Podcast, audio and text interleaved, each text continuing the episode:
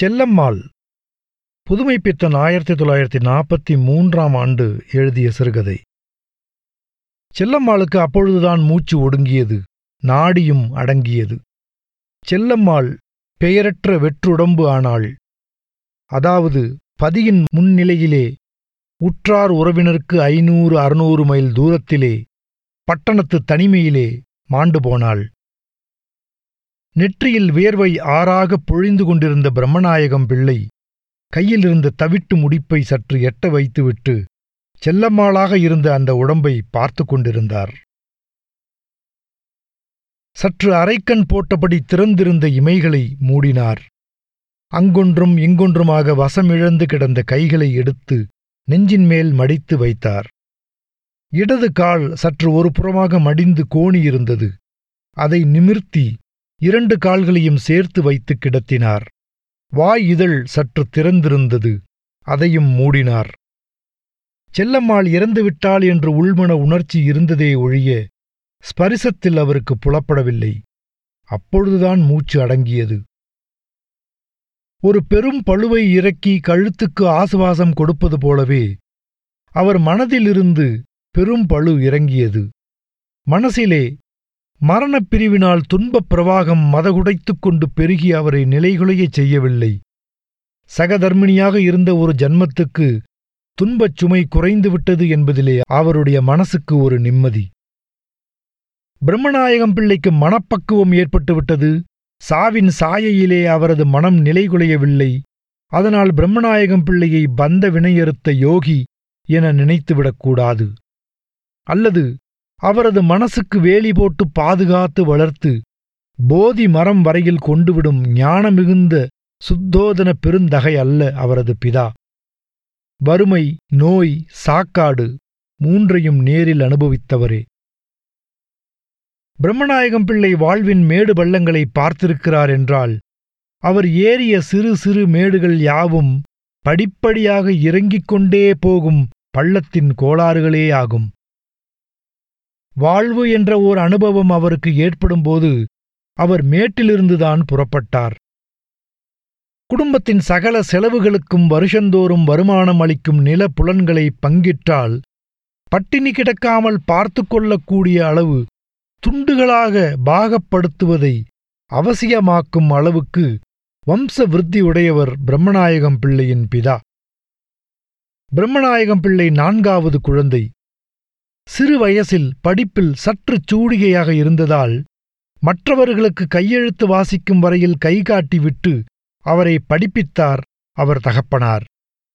அவருக்கு இருந்த பொருள் வசதி மகன் ஊரை விட்டு ஐநூறு அறுநூறு மைல் எட்டி வந்தும் பட்டினி கிடக்காமல் மட்டும் பார்த்து கொள்ளக்கூடிய அளவுக்கே கல்வி வசதி அளித்தது.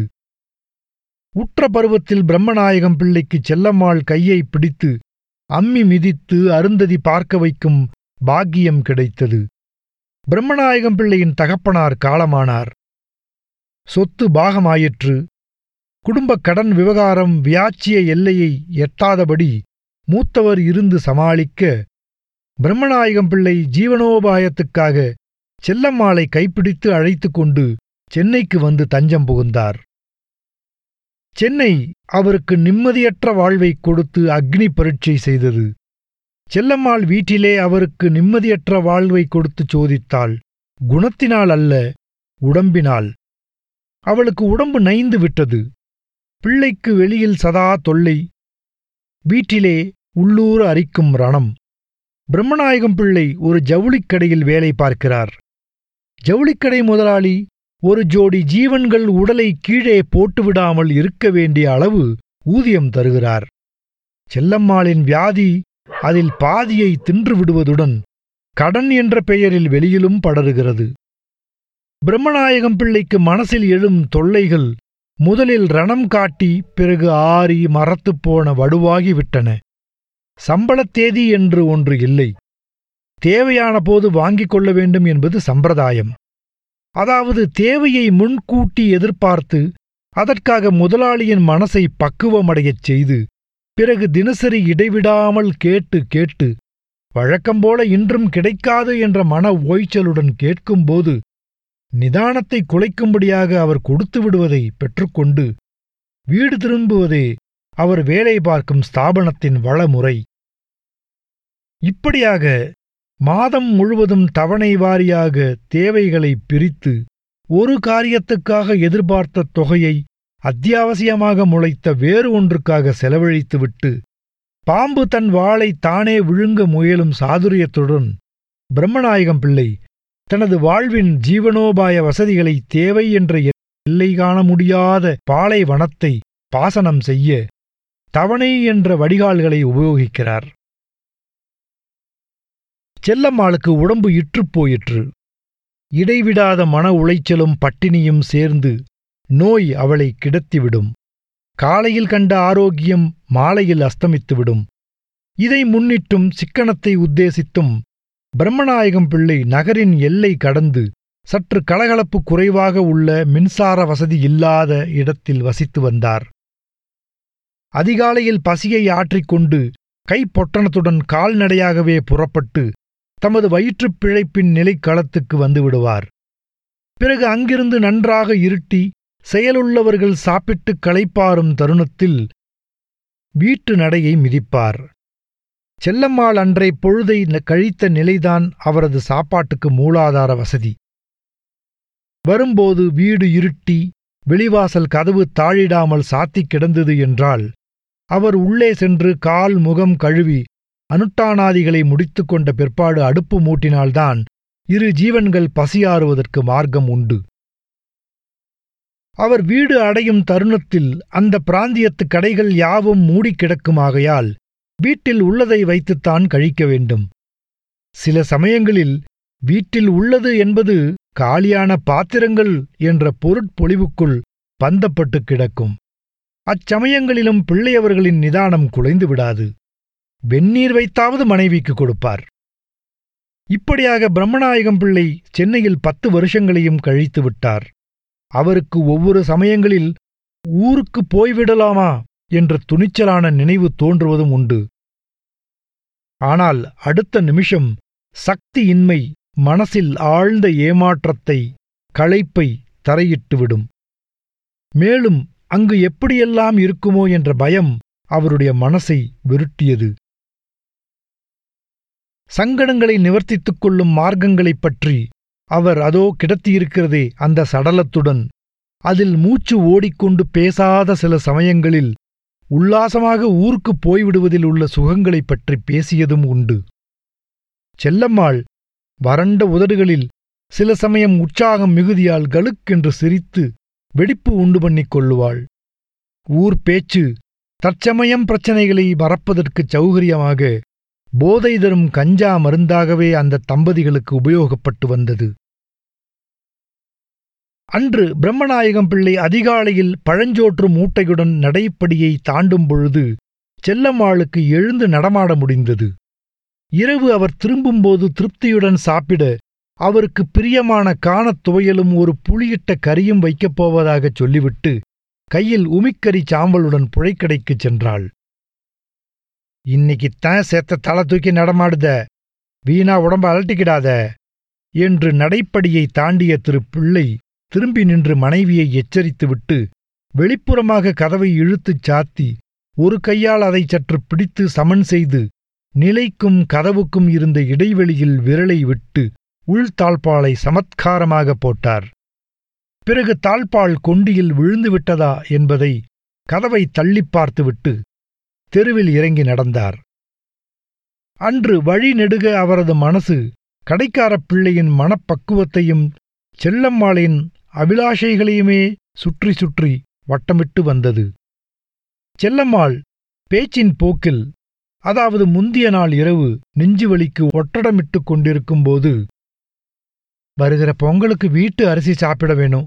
ஊருக்கு ஒருக்கா போயிட்டு வரலாம். வரும்போது நெல்லிக்காய் அடையும் ஒருபடி முறுக்க வத்தலும் எடுத்துக்கிட்டு வரணும் என்று சொல்லிவிட்டாள். பேச்சிலே வார்த்தைகள் மேன்மையாகத்தான் இருந்தன. அதைவிட அவள் புளிப்பால் கொண்டு வரும்படி கேட்டிருக்கலாம். பிரம்ம வித்தை கற்று வரும்படி சொல்லியிருக்கலாம். அவை அவருக்கு எட்டா கனவாக பட்டிரா. அதுக்கென்ன பார்த்து கொள்ளுவோமே. இன்னும் புரட்டாசி கழியலையே அதுக்கப்புறமல்லவா பொங்கலை பத்தி நினைக்கணும் என்றார்.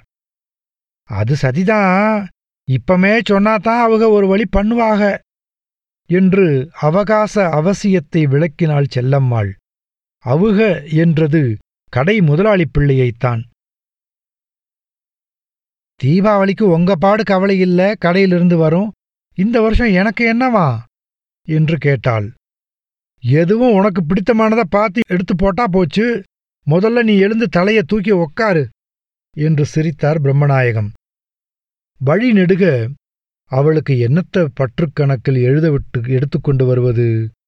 பழைய பாக்கி தீரவில்லையே நாம் மேலும் மேலும் கணக்கேற்றிக் கொண்டே போனால் அனுமதிப்பார்களா? என்றெல்லாம் எண்ணமிட்டுக் கொண்டே நடந்தார். கடைக்குள் நுழைந்து சோற்றுப் பொட்டணத்தையும் மேல் வேட்டியையும் அவருடைய மூளையில் வைத்தார். என்னடே பிரம்மநாயகம் ஏன் இத்தினி நாளிய? யார் வந்த கடையை திறப்பான்னு நினச்சிக்கிட்ட? வீட்டில் எப்படி இருக்கு? சதி சதி மேலே போய் அரை பீஸு எழுநூற்றி மூணு எடுத்துக்கிட்டு வா. கையோட வடக்கு மூலையில் பனியங்கட்டு இருக்கு பாரு. அதையும் அப்படியே தூக்கியா. என்று முதலாளி ஆக்ஞை அவரை ஸ்தாபன இயக்கத்தில் இணைத்து விட்டது.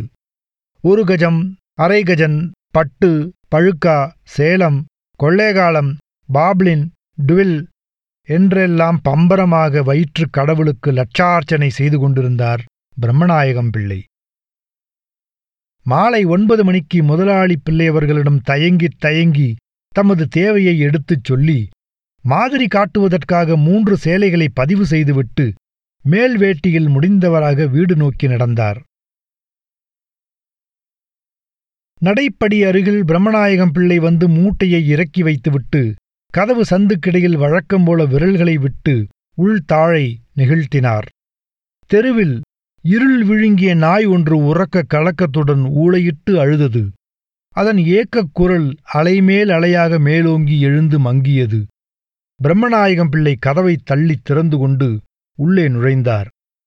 வீட்டில் விளக்கில்லை. உறங்கியிருப்பாள் நாளியாகலே என்று நினைத்து கொண்டே நிலைமாடத்தில் இருந்த நெருப்புப் பெட்டியை எடுத்து அருகிலிருந்த சிம்னி விளக்கை ஏற்றினார். அந்த மினுக்கட்டான் பூச்சி இருளை திரட்டி திரட்டி காட்டியது. அதன் மங்களான வெளிச்சம் அவரது ஆகிருதியை பூதாகாரமாக சுவரில் நடமாட வைத்தது. முதல் கட்டை தாண்டி உள்ளே நுழைந்தார். செல்லம்மாள் புடவை துணியை விரித்து கொடுங்கை வைத்து ஒருபுறமாக ஒருக்களித்து கிடந்தாள். வலதுகை பின்புறமாக விழுந்து தொய்ந்து கிடந்தது. அவள் கிடந்த நிலை தூக்கமல்ல என்பதை உணர்த்தியது. பிரம்மநாயகம் பிள்ளை குனிந்து முகத்துக்கு நேரே விளக்கை பிடித்துப் பார்த்தார். கண் ஏறச் செருகு இருந்தது. நெஞ்சில் மட்டும் சிறிது துடிப்பு. சுவாசம் மெல்லிய இழைபோல் ஓடிக்கொண்டிருந்தது. நிமிர்ந்து பின்புறமாக புழக்கடைக்குச் சென்றார். போகும்போது அவரது பார்வை சமையல் கட்டில் விழுந்தது. உணவெல்லாம் தயாரித்து வரிசையாக எடுத்து அடுக்கியிருந்தது அடுப்பில் வெந்நீர் கொதித்துக் கொண்டிருந்தது. சாவகாசமாக கிணற்றில் ஜலம் உண்டு கால் கைகளை சுத்தம் செய்து கொண்டார். திரும்ப உள் நுழைந்து அடுப்படையில் இருந்த அகல் விளக்கு திரியை நிமிண்டி திருத்தி ஏற்றினார். பக்கத்தில் இருந்த மாடத்திலிருந்து ஒரு சுக்குத் துண்டையும் நெருப்புப் பெட்டியையும் எடுத்துக்கொண்டு உள்கட்டுக்கு திரும்பி வந்தார். சுவரின் பக்கத்தில் இருந்த குத்துவிளக்கை ஏற்றி வைத்துவிட்டு செல்லம்மாள் அருகில் வந்து உட்கார்ந்தார். கையும் காலும் ஜில்லிட்டிருந்தன. கற்பூரத் தைலத்தை உள்ளங்கையில் ஊற்றி சூடு ஏற்றும்படி தேய்த்துவிட்டு கமரலான அதன் நெடியை மூக்கருகில் பிடித்தார். பிரயோஜனம் இல்லை. எண்ணெயை ஊற்றி சற்று பதற்றத்துடன் மூக்கின் மேலும் கபாலத்திலும் தடவினார். பிறகு எழுந்து சென்று கொதிக்கும் நீரை ஒரு பாத்திரத்தில் எடுத்துக்கொண்டு வந்து கையிலும் காலிலும் நெஞ்சிலுமாக ஒட்டடமிட்டார். அதிலும் பிரயோஜனம் இல்லை. சுக்குத்துண்டை விளக்கில் கரித்து புகையை மூக்கருகில் பிடித்தார். முகம் ஒருபுறமாகச் சாய்ந்திருந்ததனால் வாகாக இல்லை. மெதுவாக அவளை புரட்டி மலர்த்தி படுக்க வைத்தார். மறுபடியும் சுக்குப் புகையை பிரயோகித்தார். இரண்டு முறை ஊதியதும் செல்லம்மாள் புகையை தவிர்க்கச் சிறிது தலையை அசைக்க ஆரம்பித்தாள். உடலையே அதிர வைக்கும் ஒரு பெரிய தும்மல். மறுபடியும் மயக்கம். மறுபடியும் புகையை ஊத முனகி சிறு குழந்தை மாதிரி அழுது கொண்டே தண்ணி! என்று கேட்டாள் செல்லம்மாள். இந்தா கொஞ்சம் வாயை அப்படி திறந்துக்கோ. என்று சிறு தம்ளரில் வெந்நீரை எடுத்து வாயை நனைக்க முயன்றார். அதற்குள் மறுபடியும் பல் கிட்டிவிட்டது. மயக்கம். பிரம்மநாயகம் பிள்ளை தாம் அனுபவபூர்வமாக கண்ட சிகிச்சையை மீண்டும் பிரயோகித்தார். செல்லம்மாள் சினுங்கிக் கொண்டே ஏறிட்டு விழித்தாள். எங்கிருக்கிறோம்? என்பது அவளுக்கு புரியாதது போல் அவள் பார்வை கேள்விகளைச் சொரிந்தது. நீங்க எப்ப வந்திய அம்மைய எங்க? உங்களுக்காக சமைச்சு வச்சுக்கிட்டு எத்தனை நேரமா காத்துக்கிட்டு இருப்பா? என்றாள். பிரம்மநாயகம் பிள்ளை இம்மாதிரியான கேள்விக்கு பதில் சொல்லி இதமாக புரண்டு கிடந்த பிரஜையை தெளிவிப்பதில் நிபுணர். கேள்விகளுக்கு சரியான பதில் சொல்ல வேண்டும் என்பது இல்லை. கேட்டதற்கு உரிய பதில் சொன்னால் போதும். திடீரென்று செல்லம்மாள் அவரது கையை எட்டி பிடித்துக்கொண்டு அம்மா அம்மா ஊருக்கு போயிடுவோம். அந்த துரோகி வந்தா புடிச்சு கட்டி போட்டு விடுவான். துரோகி துரோகி என்று உச்சஸ்தாயியில் கத்திக்கொண்டு போனாள். குரல் கிரீச்சிட்டது. பிரம்மநாயகம் பிள்ளை இடது கையால் ஒரு துணியை குளிர்ந்த ஜலத்தில் நனைத்து நெற்றியில் இட்டார். செல்லம்மாள் மறுபடியும் பிதற்ற ஆரம்பித்தாள். எதிரில் இருப்பது யார் என்பது அவளுக்கு புலப்படவில்லை. அம்மா அம்மா நீ எப்போ வந்த? தந்தி கொடுத்தாங்களா? என்றாள். ஆமா இப்பதான் வந்தேன். தந்தி வந்தது. உடம்புக்கு எப்படி இருக்கிறது? என்று பிரம்மநாயகம் பிள்ளை தாயாக நடித்தார். செல்லம்மாளின் தாய் இறந்து ஐந்து வருஷங்கள் ஆகின்றன. இவளுக்கு இம்மாதிரி பிதற்றல் வரும்போதெல்லாம் தாய் உயிருடன் இருப்பதாக ஒரு பிரமை தொடர்ந்து ஏற்படும். அம்மா எனக்கு கொஞ்சம் தண்ணி தா. இவங்க இப்படித்தாம்மா? என்னை போட்டுட்டு போட்டுட்டு கடைக்கு போயிடுதாக. எப்போ ஊருக்கு போகலாம்? யார் என் காலையும் கையையும் கட்டி போட்டு போட்டா? இனிமே நான் புடவையே கேட்கல என்னை கட்டி போடாதீங்க. மெதுவா நகந்து நகந்தே ஊருக்கு போயிடுதேன். ஐயோ என்னை விட்டுடுங்கண்ணா. நான் உங்களை என்ன செஞ்சேன்? கொஞ்சம் அவுத்து விட மாட்டியலா நான் எங்க அம்மைய பார்த்து போட்டு வந்துடுதேன். அப்புறமா என்னை கட்டி போட்டுக்கிடுங்க. மறுபடியும் செல்லம்மாளுக்கு நினைவு தப்பியது. வைத்தியரை போய் அழைத்து வரலாமா என்று நினைத்தார் பிரம்மநாயகம் பிள்ளை. இவளை இப்படியே தனியாக விட்டுவிட்டு எப்படி போவது? கொஞ்ச தூரமா? மறுபடியும் சுக்கு பிரயோகம் செய்தார். நாடி மெதுவாக ஓடிக்கொண்டிருந்தது. செல்லம்மாள் செத்துப்போவாளோ என்ற பயம் பிரம்மநாயகம் பிள்ளையின் மனசில் லேசாக ஊசலாடியது. அந்த பயத்திலே மன உளைச்சலோ சொல்லை மீறும் துக்கத்தின் வழியோ இல்லை. வியாதியஸ்தனின் நாக்கு உணரும் ஒரு கைப்பும் அதற்கு சற்று ஆழமாக ஒரு நிம்மதியும் இருந்தன. எவ்வளவு கஷ்டப்பட்டும் என்ன பலன் என்று ஒரு மலைப்பு. செல்லம்மாள் சினுங்கிக் கொண்டே ஒருபுறமாக சரிந்து படுத்தாள். என்ன சொல்லுகிறாள் என்பது பிடிபடாமல் காலுக்கு ஒற்றடமிட்டு சூடு உண்டாக்கிக் கொண்டிருந்த பிரம்மநாயகம் பிள்ளை என்ன வேண்டும்? என்று கேட்டுக்கொண்டு அவளது தலைப்புறமாக திரும்பும் முன் சுவாசம் சரியாக ஓட ஆரம்பித்தது. செல்லம்மாள் மயக்கத்திலிருந்து விடுபட்டு தூங்க ஆரம்பித்தாள். முகத்தில் வெறிச்சோடி கிடந்த நோய் களை மங்கி அகன்றது.